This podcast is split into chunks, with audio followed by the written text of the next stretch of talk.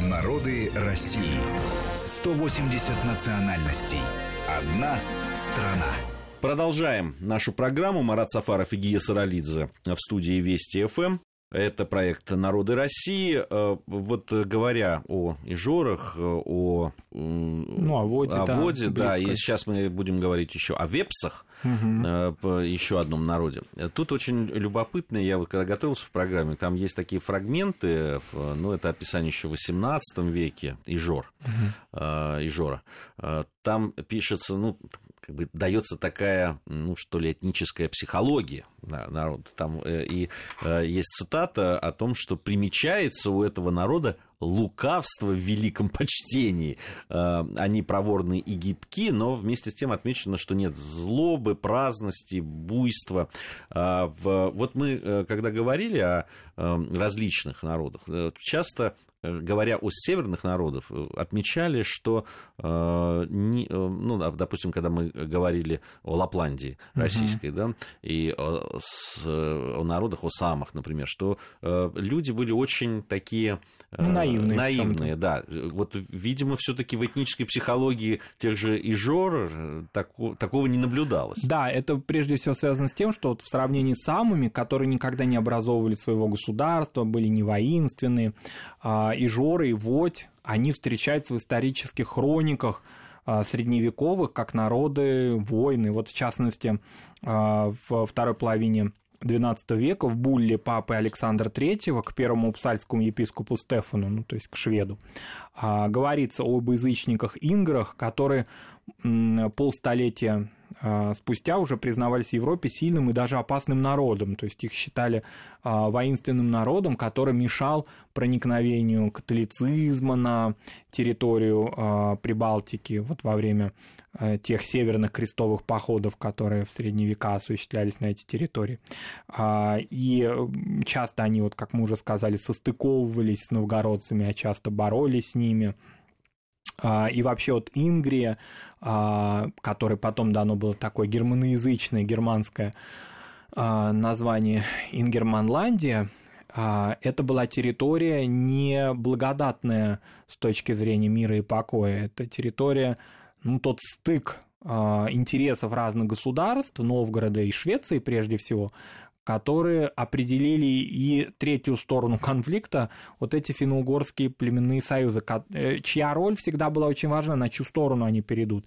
Так или иначе, они связали свою судьбу с Россией, и примером или подтверждением этому является, конечно, принятие православия.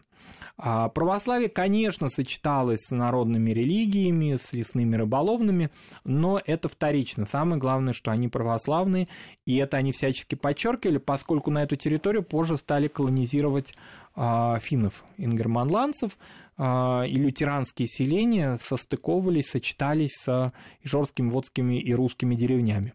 А, но это уже позже, когда уже такого конфликта не было. Конфликт – это скорее ну, 12-13 века. Допустим, такой ижорский вождь Пельгусий, он предупредил, он увидел проникновение шведов а, в устье Невы и предупредил, согласно преданию Александра Невского, о том, что вот э, дело пахнет Невской битвой.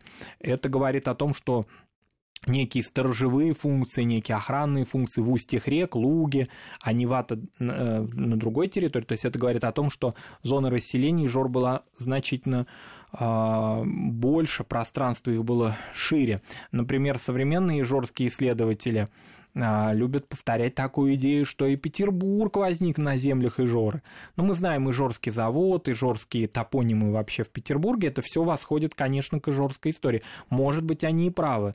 А, например, Ижорские краеведы говорят, это не была заболоченная земля, как вот в, а, преданиях об основании Петербурга. Это была земля, населенная Ижорами в устье реки Невы, это наши такие исконные земли. Может быть и так, вероятно так. Но уже в XIX веке их зона расселения примерно соответствовала тому, о чем мы говорим сейчас. Она там и дальше немножко выходила. Гачинский район, Ломоносовский район Ленинградской, современной Ленинградской области. А, но в целом вот Кингисепп, Сойкинский полуостров, устье реки Луги, а, ее впадение в Балтику, это вот та территория, которая традиционно для Ижор.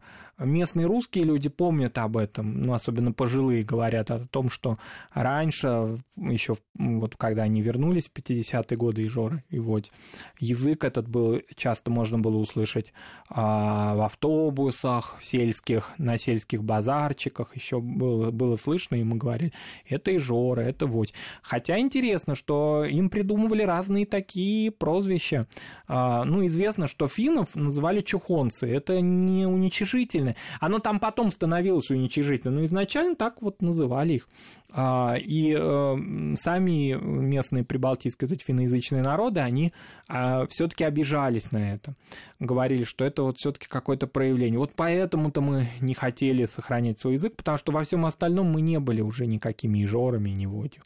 Вот. Но в целом, конечно, отношения уже в 20 веке были, конечно, благоприятные. Ну, как всегда в крестьянской среде, чего там было делить, кроме моря, которое бескрайнее. Но, с другой стороны, наверное, выбор вот этих племен финно-угорских, выбор, э, то, что они встали все-таки на сторону а, э, ну, в свое время там Великого Новгорода, да. России, э, ведь натерпелись они и от различных орденов, там, да. рыцарей и так далее. Ордена, конечно, рассматривали местные народы как варварские и требовавшие... Мы как-то много знаем, да, о крестовых походах восточных, на Святую Землю, но мало знаем о крестовых походах северных, которые не только на Россию были, на Новгород, вернее, да, были рассчитаны, но были рассчитаны прежде всего на местные народы. Вот, допустим, а, в Латвии похожая судьба есть, э, вернее, народ с похожей судьбой Ливы, которого тоже там буквально в десятками можно посчитать, и он тоже, а, в общем-то, сходной исторической судьбы.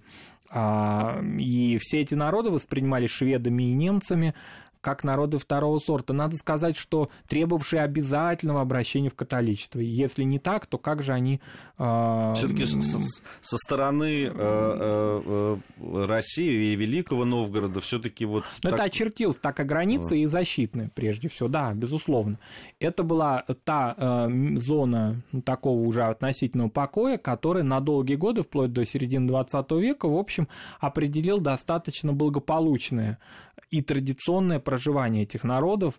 А, они уже в Россию Петровскую вошли а, народом православным, народом, который а, коренный, коренной обитал здесь. И если до кобы, что в истории нельзя, да, сослагательное наклонение, если бы не середина 20 века, возможно, судьба их была бы иной, да, более благоприятной, чему примером являются те народы, которые жили далеко от э, пограничия от этого, ну, допустим, герои сегодняшние наши другие, третьи, вернее, уже, да, вепсы, которые жили в глуши, а глушь, как Бродский же говорил о том, что э, в империях лучше всего жить на их дальних окраинах, да, у моря. Но в данном случае море было не дальней окраиной, а наоборот форпостом, и поэтому это был плацдарм. А вепсы в своей лесной глуши озерной, карельской, они э, имели иную судьбу и э, благополучную более. Да, да, ну вот мы, собственно, и переходим э, к третьему народу, финно-угорскому. Вепсы, называли их еще чудью, да. в, в России. А помните вот эти чуть, весь, Мурома, вот эта угу. вся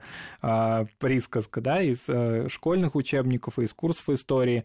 Вот как раз чуть это и есть те самые вепсы. Да, по переписи 2010 года вся численность общая где-то 6,5 тысяч в России, ну, основная масса проживает, это почти 6 тысяч.